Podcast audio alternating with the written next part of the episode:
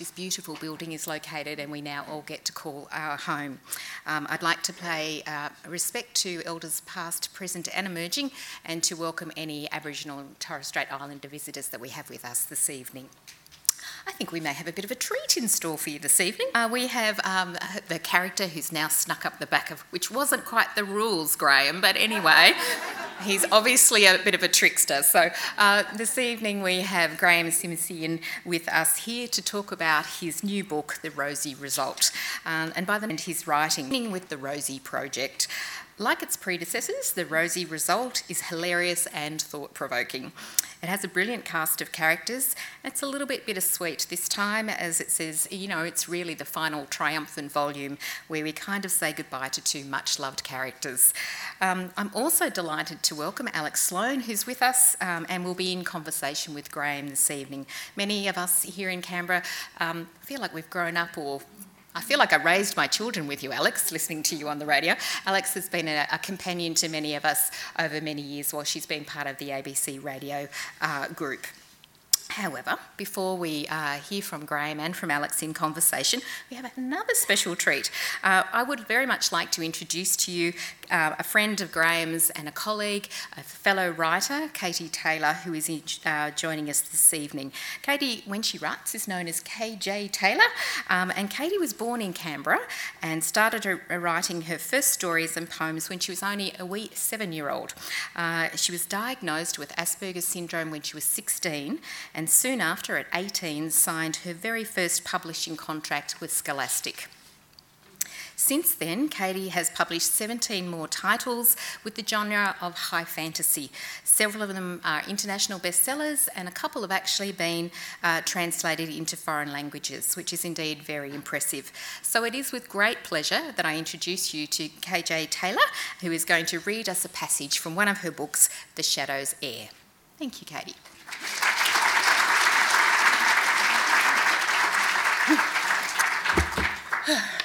Hi, everybody. So, yeah, I'm Katie. This is actually the second time I've been on this stage, although the last time was a while ago. Uh, anyway, so yes, as you heard, I'm a Canberra person, and I'm an Asperger, which is one reason why Graham invited me. About us without us. Anyway, so unfortunately, I'm not going to be reading from a um, hilarious romantic comedy, rather a dark fantasy novel. So, just a short extract. I got some of my fans to vote on which part they'd like me to read. Problems with human sacrifice, you may want to leave the room.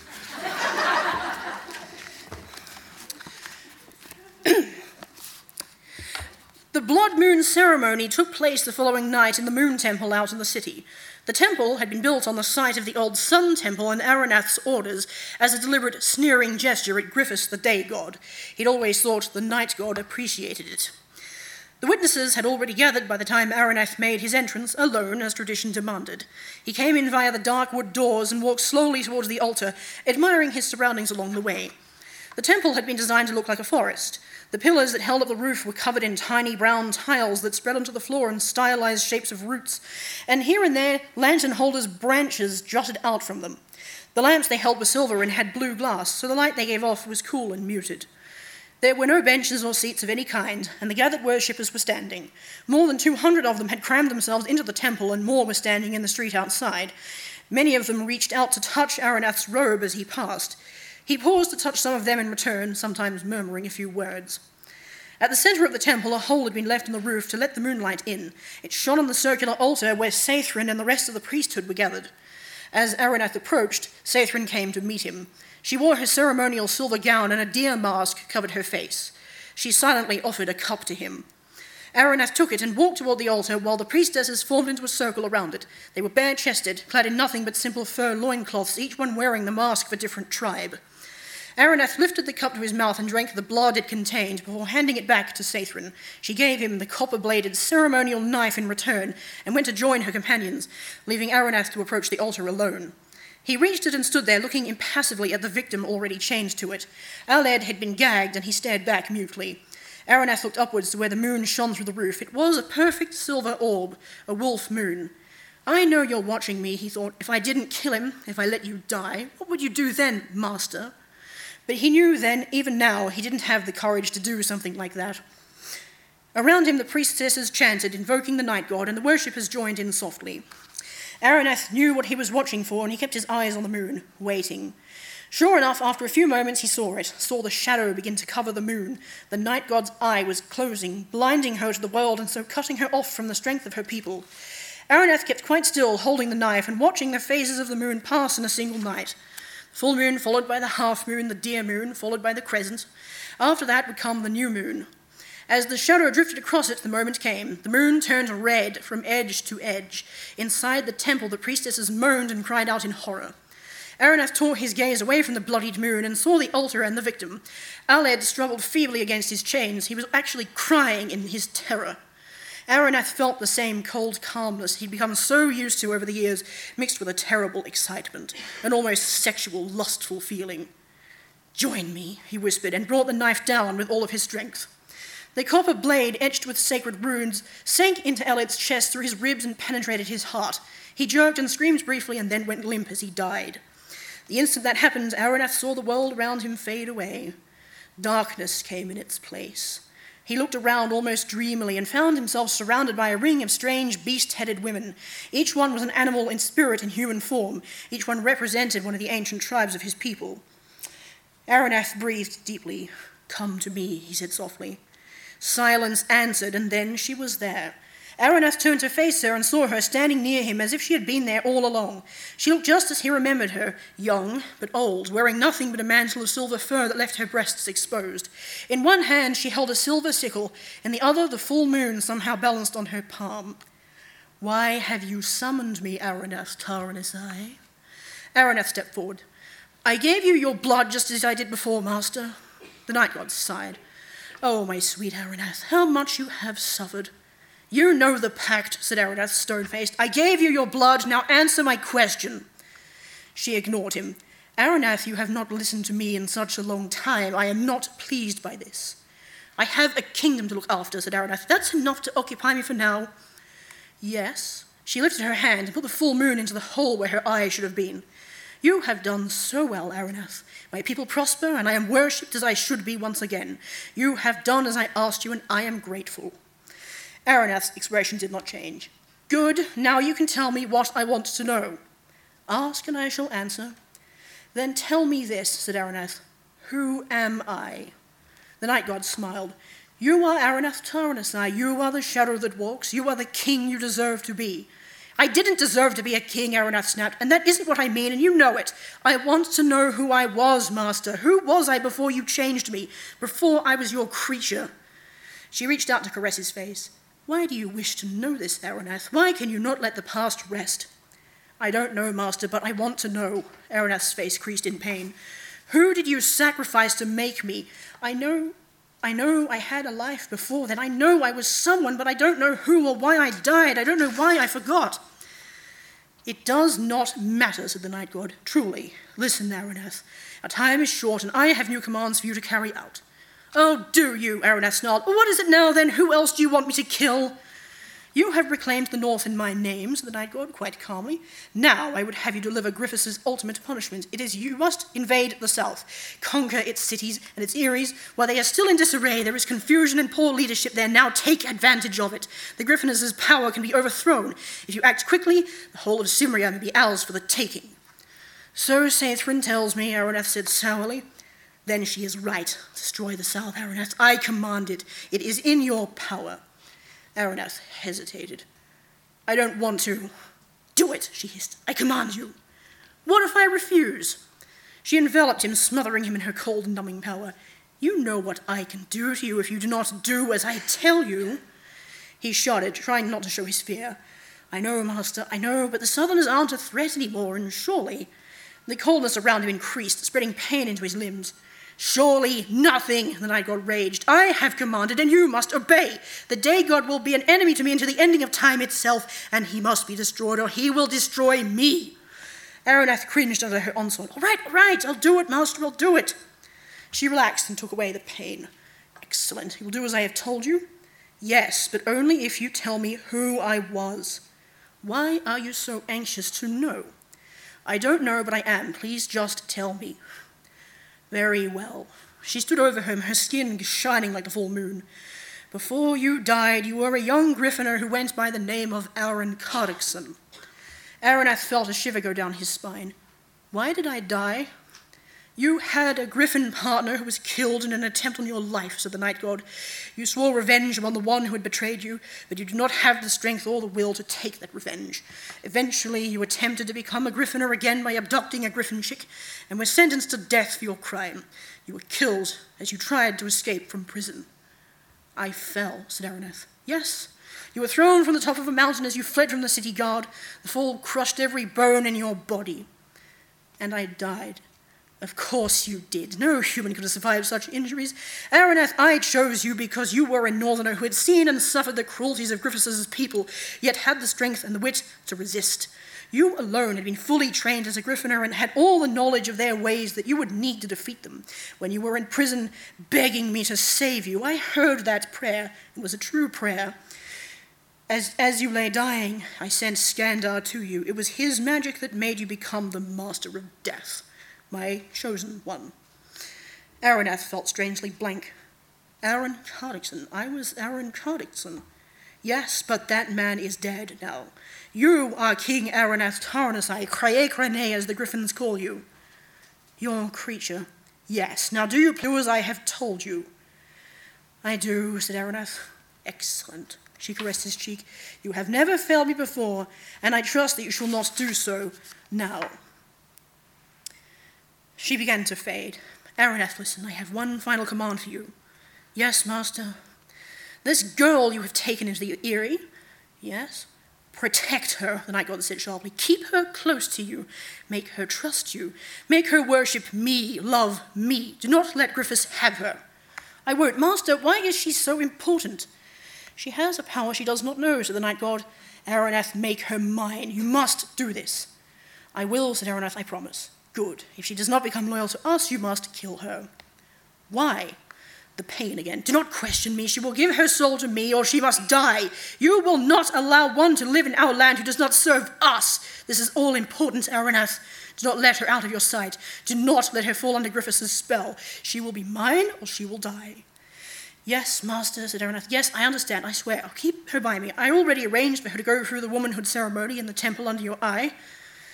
See that she does so with a pure heart, said the night god. There must be no doubt and then she was gone.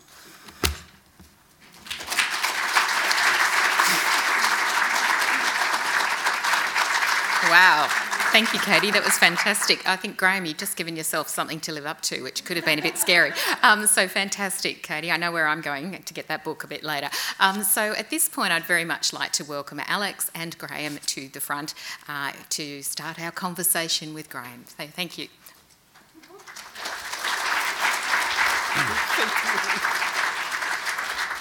put him there. Can you see him best there? Congratulations, Katie Taylor. What an amazing bit of writing and what an amazing read as well. Oh, wow. Congratulations. Thanks so much. Graham. Alex. Here we are at the National Library. We shouldn't be surprised. This was planned.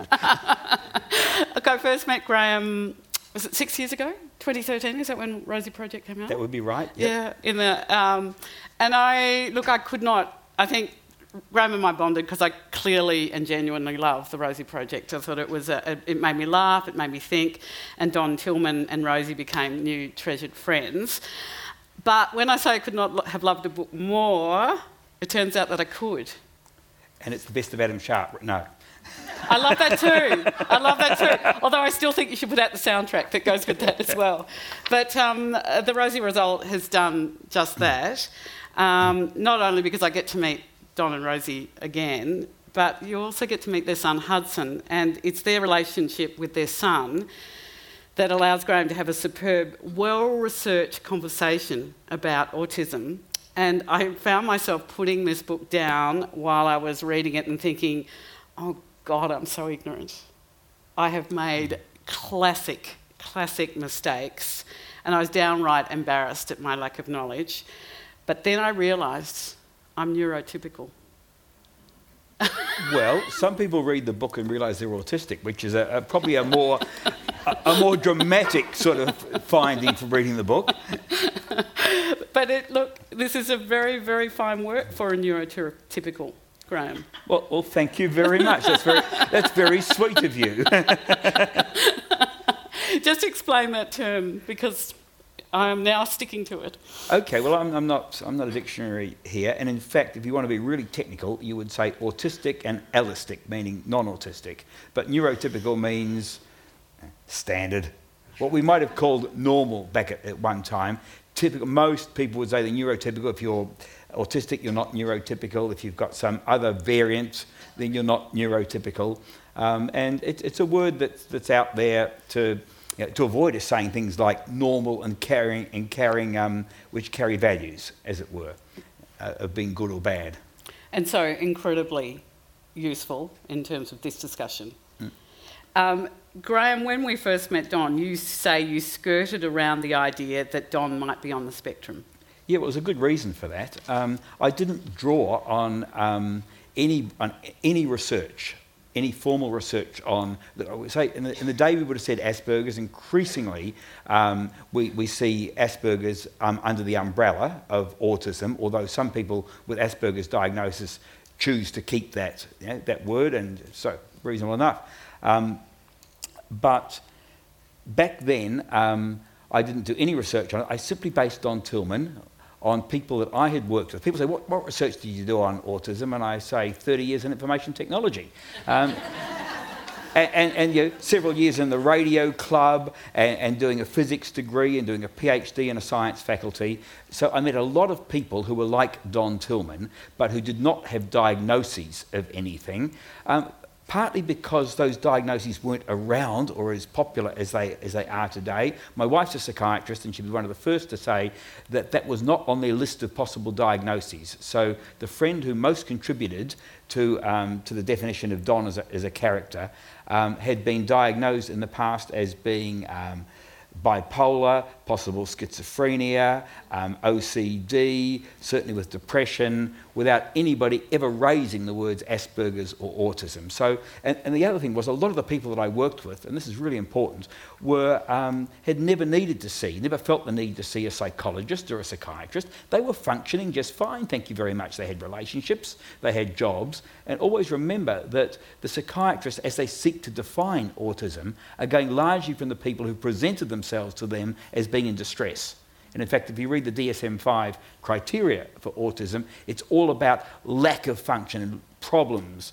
Um, and indeed, in the, in the Rosie Effect, a psychiatrist says to Don, You can't have Asperger's because you're, you've got a happy marriage, you're happy in your job, you're functioning in your personal life, you don't have health problems, and so forth. So, ergo, you don't have it. I think we're getting a more subtle understanding of it as a difference now rather than as a disease. Mm. Well, you, you, say in the, the, first round of interviews with the Rosie Project, the yep. first book, you had interviewers, and I hope I wasn't one of them, who talked about, you know, Asperger's as a disease. Oh, look, I, I had, um, I was interviewed on the ABC, and they said, so Don has Asperger's disease. And, and, to my shame, I didn't call him out. I was feeling nervous. I'm on the TV. I knew he was reading from a teleprompter and, and, and so mm. forth. Um, but you know, I skirted around the issue because I just said, he's just this guy. But as the book got closer to publication, I realised that people would say he's on the spectrum. I ran the book past a couple of autism organisations and sought their feedback, and they said, Look, we think he's a, a, pretty good role model, but you put anything out there into the autism community, expect there'll be some, some pushback. As it turned out, there wasn't, but it was very clear the autistic community claimed Don Tillman as one of their own. They, they said, yeah, and he's a good guy. He's sincere, he's decent. We love Don Tillman. And so it's good that we have someone out there that we love and that we can relate to and whose head we are in. But shortly after that, I was talking to, um, I was actually at an Asperger's, it was then called a conference, and Tony Attwood, the, the guru um, in that field, the well known authority on Asperger's, was there. I was talking to him, and I said, Look, I'm not a clinician. I can't say Don Tillman has Asperger's. He says, I'm a clinician, and Don Tillman has Asperger's. so Don, Don was formally diagnosed by Tony Attwood, just so you know. And, and at that point, I said, All right, we've got, we've got to say that But even then, you could do the first couple of books, and even though the words were on the page, he does the Aspie Kids lecture. This um, Lydia, the um, social worker, calls him out and says, "Are you Asperger's or something like that?" And the psychiatrist steps in and says, "No, he's not." But we didn't really tackle it head on until the third book. And, and Katie said something beautiful before. She said, "No, know about us without us," Yep. which I think is, is fantastic. And I might get you to go there because I think this is a pivotal part of the book. Are you okay to Yeah, read? I'll, I'll answer your question first, if you like, just, Yep. to, sa- just to say that um, I was interviewed by um, uh, Yenn Purkis, uh, formerly known as Jeanette Purkis, very well known autism activist, last night. And we, we, we sort of talked and said, you know what it is? I've got the audience, you've got the knowledge. So let's get together and see if we can get that out together. Um, because it's all very well to say own voices and so forth, um, but not every publishing a book isn't going to get out and get, and get visible. I'm in the fortunate position that I've now got a very large audience with my books because I would like to think I'm a reasonably good storyteller. Um, what I, what's important for me is that any content there is well informed by people in the community and gets out and, and sends the right, accurate impressions rather than, you know, in the best of all worlds, I would be both a really good storyteller and autistic. Um, but, you know, I'm only offering one, so I've got to go and get the other. so, uh, are you up for the reading now? I'm up for reading. Um, so let's just, as very, very minor background, um, Don and Rosie's son Hudson is 11 years old, and it has been suggested at his school that he might be on the spectrum, and perhaps an autism diagnosis would be appropriate. And Don is horrified because Hudson is just like him. And we all know, or Don certainly knows, that he is not autistic. All that Hudson needs is a little help from Dad. But they decide to go along to a seminar um, to learn a little bit about it. Remember, said Rosie as we selected our seats, we're not here to debate the diagnosis and treatment of autism, but to get a sense of the community. Are they talking about kids like Hudson? Are those kids benefiting from whatever interventions are happening? Just so you know, this talk is going to go about eight minutes, okay? Just prepare yourselves. You're suggesting I avoid contributing? What about asking questions? Let's just keep a low profile, said Rosie. There were two speakers.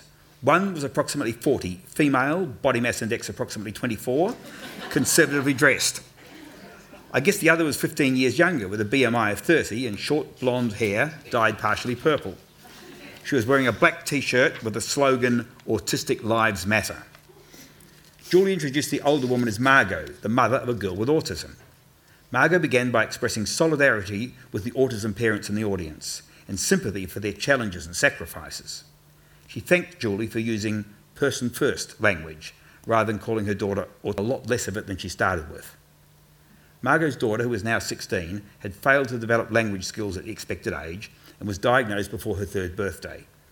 After researching treatment options, Margot and her partner engaged professionals to provide intensive therapy. This all seemed rational and uncontroversial, but someone had a question. That person was Rosie. You use the word intensive. How many hours a week? About 25. That was in addition to her schoolwork? Yes, once she started school. And for how long? She's still doing it, and she's continuing to improve. I'm going to talk about this, but she's at a mainstream school, she has friends. Yes, it is a lot of work for her and us, but if you want, how do you motivate a three year old to do all that therapy? The system we use, and I'm going to get to that, has built in rewards. Black t shirt leaned into the microphone. And punishments. Remembering that withholding reward is punishment too. You're using ABA, right? Julie expanded the acronym Applied Behaviour Analysis.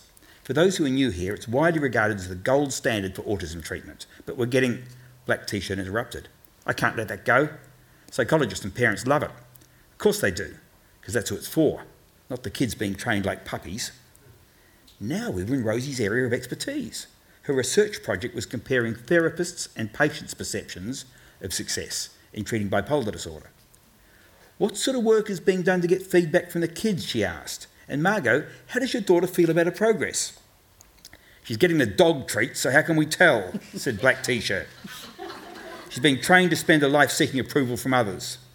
Ask her how it's working out when someone uses her screwed up reward system to abuse her. This was excellent. Rosie's questions had shifted the discussions from a single, possibly unrepresentative case study to a discussion of contentious issues, with two opposing views being articulated.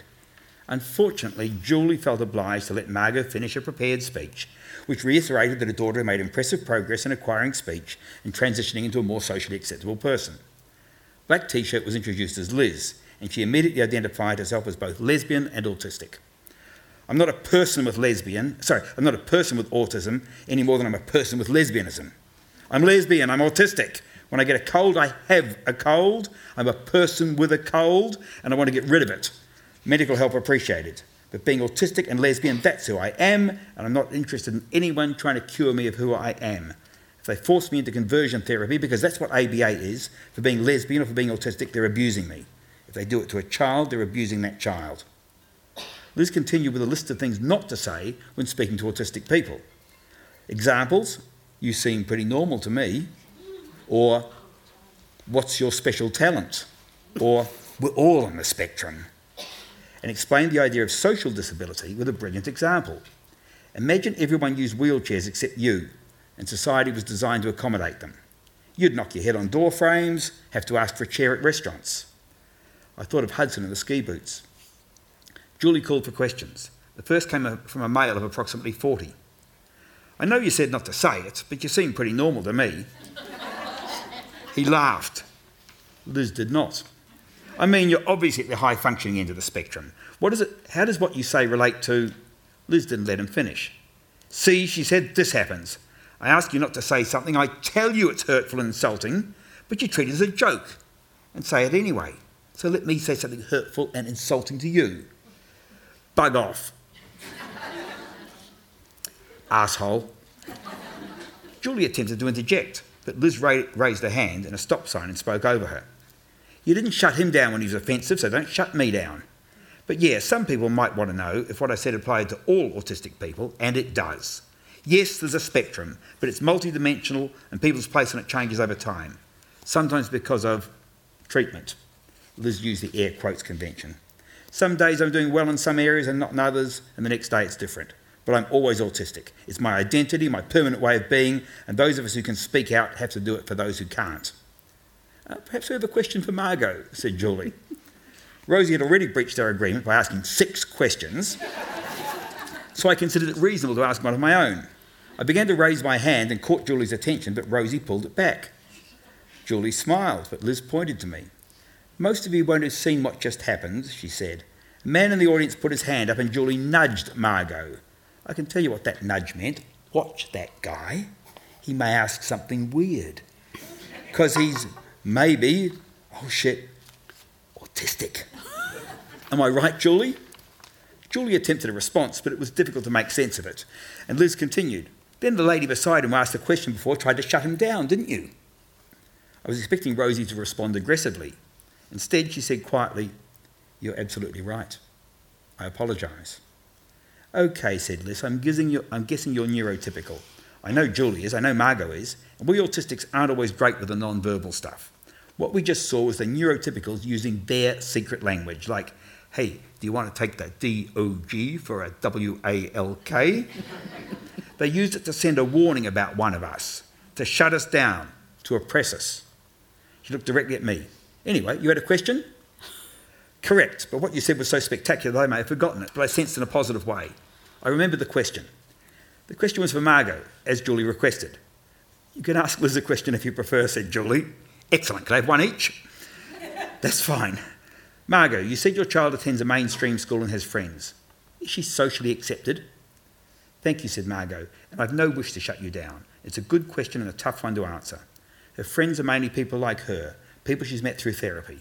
It's not ideal, and sometimes we feel they're holding her back, but it's a stepping stone. You didn't answer the second part, said Liz, about acceptance. I hadn't finished. I'm not here with any agenda except to share my experiences in the hope it will help others. So I'll tell you honestly that she's struggling. She's far, far better than she was, but she's not there yet, and she's having a tough time at an age when she should be having fun. And my husband and I wonder every day if what we're doing is the right thing. She turned to Liz. We know what we're doing is traumatic for her. We know it could damage her. We know she might even end up committing suicide. We'd have to live with the fact that our decision might have been responsible. But she was three, we were her parents, and we decided it would be worse if she could never speak or look after herself. Maybe we you think that would be okay. Maybe it would be if the world was different. But I don't, and you can't empathise. For instance, with your smart words that my daughter would never have had in your perfect world, and say you speak for her. Was loud applause from the audience. I expected my second question would have been forgotten. We reached the scheduled end time, and facilitators generally think that finishing with applause is more important than completing the agenda. But I was unused to having an autistic person monitoring proceedings. Liz pointed me out again. You had a question for me. I wouldn't like it to get lost in the chorus of sympathy for people burdened with children like us. I'd like to ask everyone who clapped when Margot said that I couldn't speak for another autistic person who does speak for her? Someone with no experience of what it's like to be different? She's saying there's a clear division between autistic and neurotypical, I said. The second term was new to me, but I expected I would find it useful in the future. The instruments for identifying autism seem to be inexact. You stated that it's a multidimensional spectrum, so it seems simplistic to reduce it to a binary. You're a scientist. Correct. well, I'm the first to say that we need more science. Good science that doesn't begin with a model of autism as a disease or a disorder or a deficit. But I'm not a scientist, I'm an activist. And for me, for the fight I'm in, you're either autistic or neurotypical. And it's not dictated by what you score on some scale invented by neurotypicals, any more than you use an instrument to decide if you are gay or indigenous or identity. Diagnosis is for diseases. Fantastic.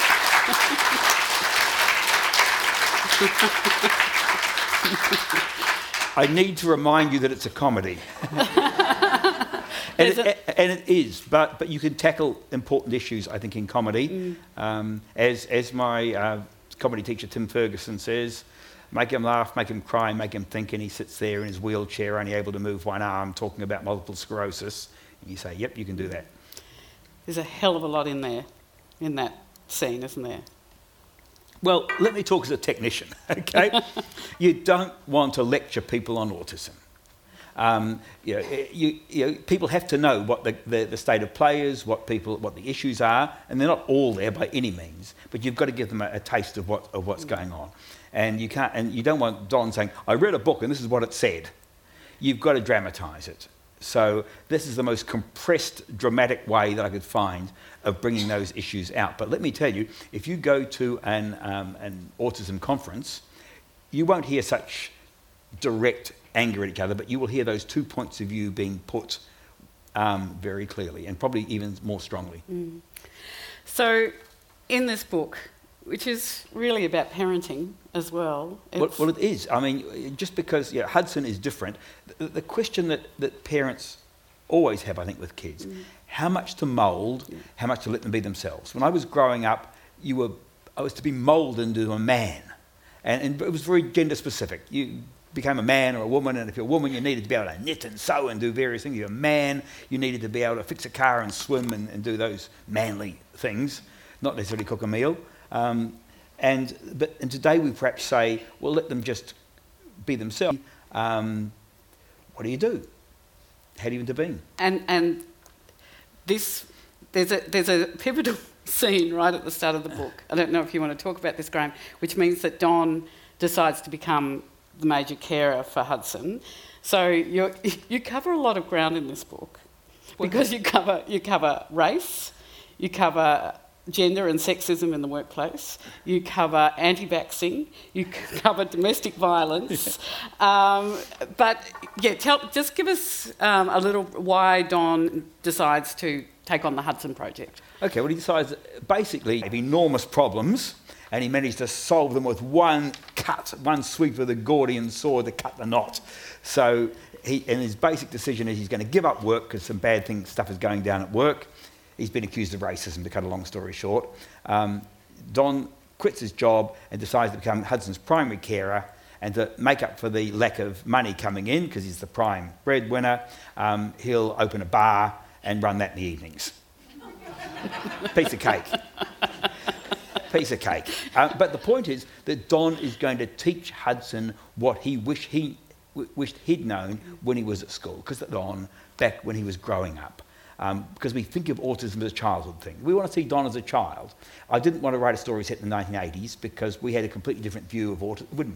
Interesting historically, but not particularly interesting in terms of commenting on today's structure. So Hudson becomes Don's avatar. If I'd known what I know now when I was at school, I could have got through it, I'd have been a huge success, it would have been fine. So I can teach Hudson, because kids love being told stuff, um, I can teach how, how to I can teach Hudson how to make it, I'll, I'll see him through this thing. So we do get a look at Don's childhood as Don reflects on it. Um, but we also see a style of parenting which has got its strengths. Love the scene with the mother with the canned goods, which I, I pointed out to my daughter as we were going past. I said, it used to be very famous for, for canned goods. It's canned beetroot and canned peaches and canned. I, I, I remember dating a girl once um, from that sort of that region of many, many, many years ago, and we, we uh, uh went round to meet her parents, and her mum was making the salad. For those of you listening at home, I was doing can opener. I didn't expect to cry in this book, and I did. Good. You're be- meant to. Make yeah. him laugh, make him cry, make him think. Well, Good. you've done all of those things. The relationship between Don and his father, and going back to his childhood, it's. um, I, I, uh, more for me, let me tell you. I'm married to a psychiatrist, and, and she said, she would always say, I didn't have to ask, you're not going to talk about parenting without looking at the parents' parents because we learn our parenting style from our own parents, whether or not we adopt it or we deliberately reject it. I'm not going to make that mistake, but, but it obviously is, is our model for parenting. Um, so we needed to go back and we needed to see Don's, um, Don's parents. Look, it's no spoiler here because in the first couple of pages we learn that Don's father has terminal cancer.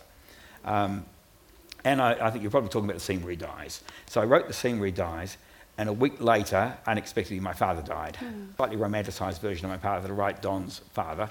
Um, you know, my father was 91 and, and, it was time and so on, but let me, let me tell you, um, I was very pleased I'd written that scene the week before rather than the week after. I'm sorry. Oh, that was, uh, that was um, almost a year ago now, and you know, time comes for, mm. for people, but it was, um, I, I, I, learned a lot about my father writing the book, so it was quite, um, you do these things. How much did you draw on your own childhood um, for both Don and Hudson? Lots. Um, people say, How much of you is there in Don Tillman? Mm. And you mean Gene, um, sad to say. Um, but but, but you, you put, you, when you create a character, it's almost impossible to stop a certain amount of yourself going in because you're mm. saying, What would I do under the, what the character do? It's a bit of what would I do. Um, but when it came, to, the hardest part of writing the book was Hudson. I knew that was going to be difficult because he's got to be a certain age and kids change so much. And, and I just, even though I've got kids, I can't remember whether they were, did something at 9 or 11 or 10. And I was worried that, I, that people who had a child of a certain same age as Hudson say, oh, that's too childish for that age, or that, they wouldn't be able to do that, and so on. And I wasn't sure quite, without you know, really interrogating, ah, just like it was yesterday. In fact, somebody I, from that year that I got back in touch with wrote back in like it was yesterday. It was just that all the green year, that changing year in your life. And I remember it just so well. And I thought, that's easy. I will use me in that year as my model for Hudson. And just who's autistic. I didn't have to change it a lot. So that was really a very, very interesting thing. And as part of the exercise, uh, Lee Kofman, um, well-known writer who's got a, a, book out at the moment it's called Imperfect, um, was putting an anthology together, and I thought, perfect, that'll help inform it. I wrote a 6,000 word essay. It was harder to write the essay than it was to write the entire novel, and I do not exaggerate, but that essay ended up informing the novel, that, that really interrogating what it was like to be 11 and, and 12 at the time. So a lot of myself went into Hudson. Mm. Why, why do you remember 11? Is it that time between childhood and puberty? Is it, is it a... Yeah, yeah, probably at puberty. I mean, let's not get too biological, but um, it, it, was, it, was, it was that time. It was my last year living in New Zealand before we moved to Australia. So there's a very clear you know, sense of location.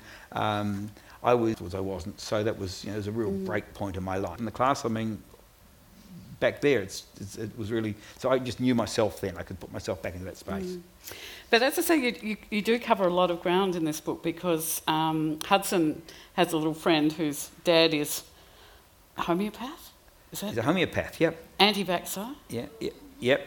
Um, and well, they're out there. There might be some in the audience. And and there's suspected domestic violence in that family as well. So yeah, yeah. Oh, yeah, because um, people are not one-dimensional.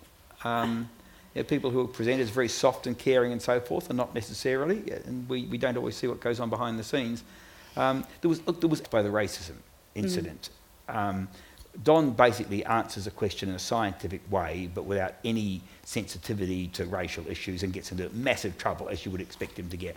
And I was, felt I could do that with Don, having taken him that far along. And we know that Don is a decent, sincere, a, a man of good heart.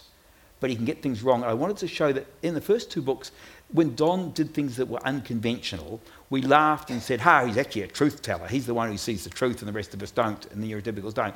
But it doesn't all cut one way.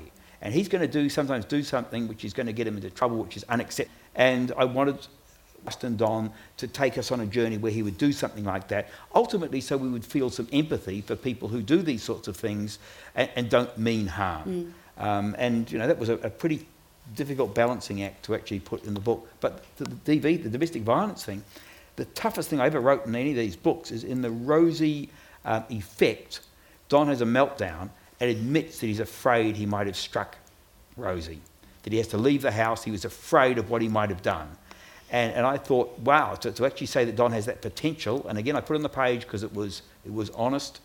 I, I was on a panel at one stage with a, an autistic man who said his biggest fear was that in a meltdown situation and, and anger out of control, that he might hurt somebody or that he might hurt his wife. He would feel terrible about it.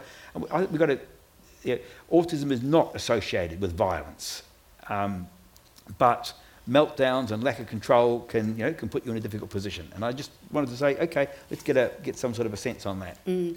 And in fact, in the book, you, um, you've used a technique of uh, italicising phrases to debunk common misconceptions or cliches about autism. Um, for example, Hudson laughs, and then you've got autistic people often do not get jokes. Yeah. If I ask people, what's the single defining characteristic of autism, they will come straight back at me. The most common answer is lack of empathy. All right. And then you say, yeah, they say those autistic people, they have no empathy. It was really dehumanizing, by the way, because empathy is something that makes, is part of what makes us human. So you are dehumanizing as soon as you say to someone, okay, maybe it's true. Maybe it's true in that case, dehumanize away. Except they then say, yeah, those autistic people, I just don't get them. Think about that. Where's the empathy? and, and, I think it is, uh, I am certain, this is not I think, I am certain this is not a question that autistic people lack empathy. Autistic people often don't get signals and so forth from neurotypicals, just as neurotypicals don't get what's happening on with the autistic person, just as we used to say, oh, the Chinese, they're inscrutable, you can't see what's going on. You know, different tribe, different, you know, different way of thinking. Good friend of mine, the one who inspired the Don Tillman character, said, you know, I had to do some computer programming with a guy who I was told had Asperger's. People said, oh, he's really hard to work with. He said, I've never worked with a better, more easy to communicate with mm. person. And that, that gets to the heart of, of, as I say, there are many issues in this book, but diagnosis. Uh, somewhat simplistically, um, look, Don rejects diagnosis, and he rejects. it. There's a lot of one of the themes of this book is projection, um, which is a, a, a, little bit of a twist on empathy. It's the uh, empathy is understanding where someone else is coming from. Projection is assuming they're coming from the same place as you, as it were. And Don d- does not want a diagnosis for all sorts of reasons. Um, and he assumes that would be a bad thing for Hudson as well. That's his, that's his history. But, but times have changed. And pretty clearly, Don is going to go on a path in this book which is going to force him to ask the question about himself. Because Don is nothing if not an honest, mm. an honest man, ultimately. So he's going to ask that question, and that's a, a big journey. And he's going to learn something from his son. Because I, yeah, I thought about this in terms of Tim Fischer, former Deputy Prime, Prime Minister, who of course has a son who's autistic. And at the time he mused and he went, Look, probably I'm on the spectrum as well. And I wondered if Tim Fischer, as a young boy, had been diagnosed and had been labelled, would he have been gone on to be Deputy Prime Minister? Okay. Would it have restricted him? Would, would that label or diagnosis and that's, that's, this book makes you think in so many ways. It's very hard. Look, the most yeah. common response from people who get a diagnosis, it seems to me, is this is a great relief. It's of my behaviour that didn't necessarily, and how I think that didn't really make sense to me. And it's comforting to know that I'm actually part of a tribe. And not only that, I can reach out and meet other people in that tribe um, and, and feel we have common ground. So overwhelmingly, it, it seems that the diagnosis is, is picked as a positive thing. But the label has not always been positive. Mm. Um, and it still is not positive. It's still, uh, you know, it's a label which certainly I don't see it as a negative, but the community out there as a whole Um, there's just that, there's all these stereotypes. Autistic people don't feel, autistic people don't have empathy, autistic, these are not good things. And all the language is around deaf. And we, we, we then follow immediately with, with the negative aspect of that. Oh, they're very good at maths, but.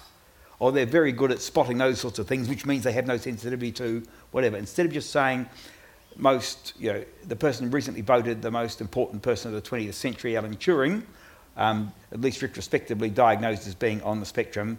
You know, Einstein, there's all sorts of indications that he was on the spectrum. You don't, you don't say, oh, look, you know, that Turing guy, I mean, he was good, but. You say he was damn, damn good. And it was because, you know, it, it was consistent with his autism rather than held back by autism. to questions very soon because we're galloping away. But the I, I was so touched by you take us to the underrated virtue of forgiveness. Oh, it's nice that you spotted that. Um, because my, my, my publisher said that. He says, all my books are full of forgiveness. And they, they are. Um, and part of that is, I think it's just a reflection of how most of us actually behave when we're not on social media anonymously. Or not, trying to, not, or not being tribal and trying to score a point against the other tribe. When we deal with human beings, we just, just you need that lubrication. We're all going to make mistakes.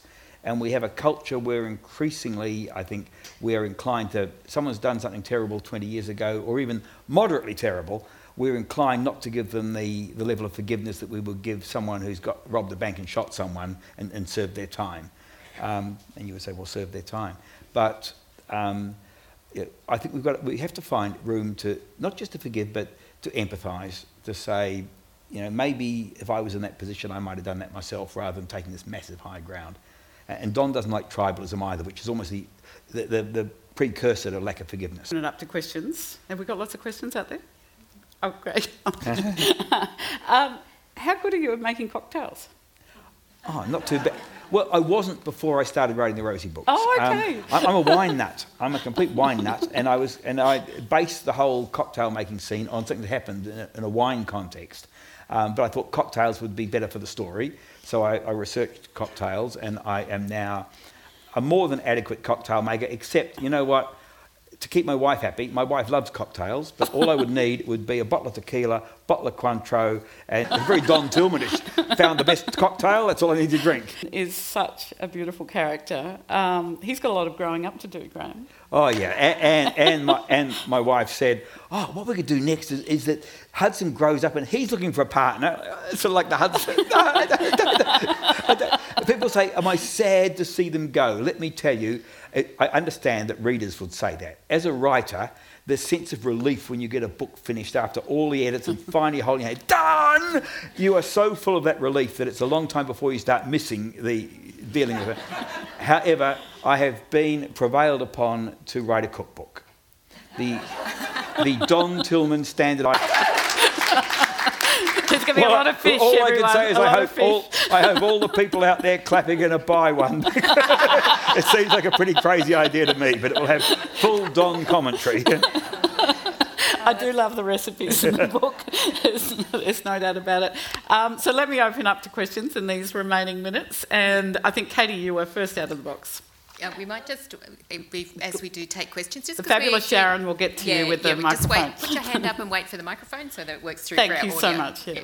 Okay, so I thought this is something that, that might be interesting for everybody. But did you um, do any? Do you know anything about? Um, there's a theory that so there's a very very common folk tale of the changeling child, which is found everywhere from Japan to Ireland. It's the idea that you know a healthy baby disappears at a certain age and is replaced by a changeling, which could be a demon or an enchanted piece of wood. There's also the myth of the fairy wife who acts inappropriately and then one day disappears. And it kind of fits into the notion that, because anti vax people who think that, that vaccines cause autism, they have this notion that this is not my child anymore. So, had- do you know anything? had- Did you read anything about that? Because I think it's really interesting. Okay, I was, I was vague at all. That's the honest answer. I didn't draw on mythology or anything like that. Um, I was, you know, as, as Alex says, there's a lot in there, and it's all pretty direct social realism. I mean, it might have been an interesting underlying thing to have there. Um, but as I say, um, Hudson's best friend, uh, um, has albinism. Yeah, there's a fair bit of stuff piled up there. But yeah, interesting. A lot of those kids were killed.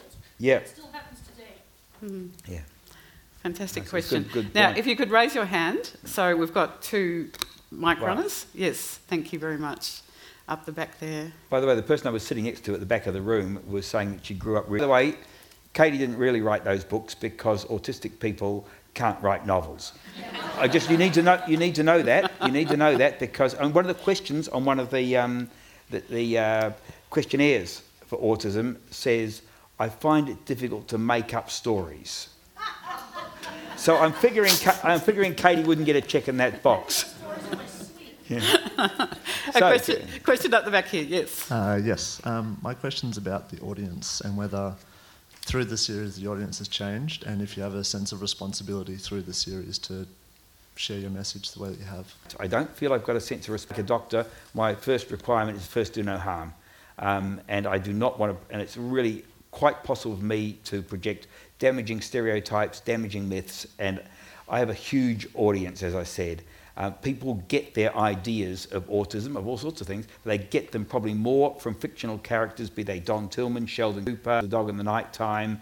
These are the characters, uh, Rain Man, that, that form our views. More people will have seen those depictions than will have read any learned papers on it. I'm not here to lecture, but I think it's tremendously important that, that your sense of social responsibility, and look, your sense of, I mean, I've got someone with ALS represented the symptoms and the uh, albinism, the attitudes towards it, um, and so forth. That's it's really important because people don't read that um, very much in books. So they, well, that's it, I'll take that away.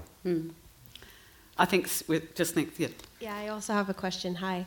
Um, and also about your audience. So you mentioned that your research, your sense of research changed throughout the books. And did your intended audience, uh, was it different than your actual audience? Look, that's a really interesting question. My, uh, the, who, you know, who are, when I went to my publisher, they said, "Who are you writing for, Graham?" You know, I think this is a, this is a universal story. I said, "No, no, it's not like that. What you get it straight, Graham. You're writing for middle-aged women. That's what, that, that's that's who that's who we write books for. Unless you're writing YA fantasy or, or whatever it might be, that's your audience. And, and I, it's a constant pushback from my editors, saying we want more of Rosie on the page because our female readers will want to just. It's, it's not a book about Rosie. Sorry, but it's largely a book about um, Don and Hudson. Hudson happens to be male. Let's be clear, we have far too little representation of females on the autism spectrum. It's great we had some representation tonight, um, but I'm not the guy who's doing that at the moment. It was a big enough stretch for me to get there as well. I'd have screwed up. Um, so I, I particularly want men to read my books. I'm really conscious that we have a problem with fiction, because publishers say fiction is for women, then fiction gets written for women. And men pick it up and say, What's this? This guy Darcy, he's got no, you know, he's got no. I'm not like Darcy. This, is, this isn't a guy I can relate to, or, or more so. That's a, very tough on, on Jane Austen. But there's books written today where you can get away with a thin depiction of the male character because nobody really cares. I mean, I was, I was given with, with Rosie down and so forth, and I.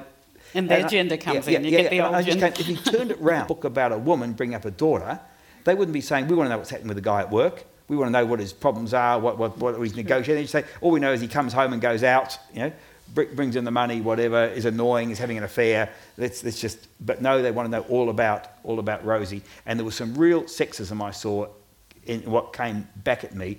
Things like, so Don's the primary carer. I say, well, how come Rosie didn't go to the school meeting? Because she was at work and Don is the primary carer. Yeah, but our female readers are going to think Rosie isn't a good mother. She's got to be there. And so I would really, what, what I tend to do in response to that is to play it back, going to the meeting and saying, and she's missing out on something really important at work, and Don thinks she doesn't trust him, and Don says, listen, Rosie, if I was at work, I wouldn't have come to the meeting, and she says, ah, that's what my boss said, you know, etc. So, but yeah, that, it's, it's quite difficult. But for my male readers, I don't want them to read that this guy's working at home, but, but mum steps in all the time and looks after it. It's great. It's, That wasn't the question you asked, but I, I, I, but I, I really, it's a good answer. I really want everyone to read these books. This last look, the first book is always going to appeal more to people who want a love story. This last book is going to have some particular appeal, I think, to parents. Um, but hey, or potential parents. Those people. Um, no, uh, another question. Just if you, could- we've got a mic over this side as well. So if you'd like to um, put your hand up, go for it. Got Graham Simsion in here. Yeah, thank you. I've got a question about your writing process. Has it changed through the three novels? I remember when you were um, here launching the first one, and um, you were talking about writing a screenplay almost before and getting that screenplay structure before you actually started turning it into a novel. Or did you? Is how did? What was your process for writing this one? Uh, a process for um, writing the first one for this one was exactly the same as the first one, except I took out all the things that didn't work the first time around, which, which added five years to the project, and just did the things that did work and did them better because I'd had practice at them. Um, set- look, any writing, here's my summary as a quick thing. Writing has three stages, writing a book. Planning, drafting, rewriting slash editing. Different writers spend different amounts of time on those stages. Some people spend almost zero on the planning process and so they just make it up as they go along, but often they struggle at the beginning. That's the message I hear from subconsciously. Write beautifully the first time so they don't have to do much editing. Some people like me say, don't get it right, get it done, and then we'll come back. My wife's worse. Uh, my wife is a worst drafter, but then she does the hard work and, and, and the editing. So that's my process. I do my planning as though it was a screenplay using index cards and so on until I've got a, you know, story laid out. The main thing is I'm not smart enough to do it all at once. I devote my mind to the, to the story, to the plan. Then I devote my mind to getting the draft done. Then I devote my mind to making it, to writing it as well as possible. And of course, you go back and forth a little bit. But by doing one thing at a time, I can actually get there. In the red, if we can get. You said, she said, "Am I loud enough?" It's for the podcast. Ah, Thanks. Okay. Thank you. Um, someone mentioned screenplay. Now I heard there's a movie on the way. Ah, Are you involved they in asked that? the question. You asked the question. I didn't have to ask it. Okay, Thank you. it's the single most often asked question about it. What about the movie? Some of you will know, you heard from the previous question, that the Rosie Project was originally a screenplay. I couldn't get it up, therefore I um, rewrote it as a novel. Sony Pictures optioned the rights and have now purchased them outright. And we're just waiting to find who's right for Rosie, actors who are right for each other, who are available at the same time. So we just wait. Meantime, The Best of Adam Sharp has been optioned by Toni Collette's Oh. company and is in development in the UK. And Two Steps Forward, the one I wrote with my partner, my wife Anne, has been optioned by uh, Fox Searchlight with Ellen DeGeneres to produce. And we're waiting on that one. But I keep saying these are like tax lotto tickets. Movie options, you put them in your back pocket, forget about them. One day you get the call and your life changes, but you don't lie awake at night hoping it'll happen. Now, I think last question. Anyone? Yeah, thank you. So, Graham, you write for people. How about people who've never met these, enjoy this book and get all that multi layered stuff that um, Alex was talking about? Yes, but why would you? That's a great answer. You're going to love them all. You're going to love them all. Um, Graham, look, it's always just a joy to see you. Um, thank you so much. And actually, coincidentally, Karen Viggers, I'm in conversation with her new novel, The Orchard's Daughter, to Karen tomorrow night. Tomorrow evening, Oh. if everyone can come, local writer um, who talks about the writing process as well. But it's just beautiful to see fourth book. Oh, And it's going to be in the audience. Just, no. Karen, And you say, "Oh." Karen Viggers, if I said her name in France now, Karen Viggers, uh, she's a rock star there. 800,000 copies of her books. Uh, you know, her books are about so many things, about nature, about beautiful characters. But if you can come along tomorrow night at the ANU, I'd love to see you all there. But beautiful to see Karen here. But back to you, Graham. No, Um, no, no. I, I, I, I, I say. I couldn't help it. I saw her sitting there. If we've got any books in the bookstore, for God's sake, bring them up. Graham is, uh, he's one of those people when you meet, you know, because I just so love the Rosie Project, which you're just going to so love first reading it. And when I met him, he's actually nicer, even genuinely lovely man. And I Come love on, you, it. you've seen me real life tonight. So what, what she's really saying is, what, originally thought it was worse than this. I met his wife Anne too. But I also love the fact that this is your second real career as well, which is which is a really important. Like, so when did you write Rosie? How old were you then? Oh, here we go. Um, made the decision to um, to become a writer, Yep. and I had not written any fiction, with the, poss- with the exception of that adapted screenplay. Um, I've not written any fiction since I was about 14 or 15, 14 or so. There you go. Um, and yeah, so 50 when I started. Get writing, everyone. Fine book. This is a, a fine trilogy. I can't believe I'm not going to get Hudson grown up, but uh, Graham dawn. signed um, with Graham, and I'll see you tomorrow night with Karen Viggers at the ANU. Thank you. Wasn't that a delight, everyone? So we've just got a couple of more things. We've got some winners, I think. I understand as you walked in, you were all got some raffle tickets. So um, before we adjourn upstairs for purchasing books and some refreshments, I'm just going to read out our lucky winners. So if you've got your ticket nearby, um, we've got a green ticket D82. Just wave, and we've got a little gift for you for this evening. No, not that one. Um, orange E20. That's wonderful. And the next one is green D84. Oh, excellent. uh, no, these are, these are to put the books in. They're lovely calico bags. So um, green D66. We're on a run with greens here. Um, once again, green, so D45. Oh, excellent. We all like a little gift every now and again. So it's green D83 is the next one we have. Oh, excellent. And we're going to have a change of colour. So we're moving from green to orange, so E9. Oh, yes, right up the back. Fantastic. And then back to green, D70.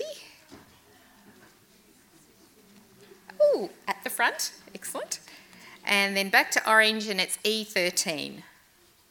Oh, right up the back. and then orange again, and it's E17 this time. Oh, terrific. Have we got more bags or are we just about done? We've got one to go. Okay, we've got a green D60. Oh, fantastic. Well, well done, everyone. We hope you enjoy the calico bags. so, can I just. Um, just lastly, um, thank you so much for coming once again to the National Library. Please um, stay for the refreshments upstairs.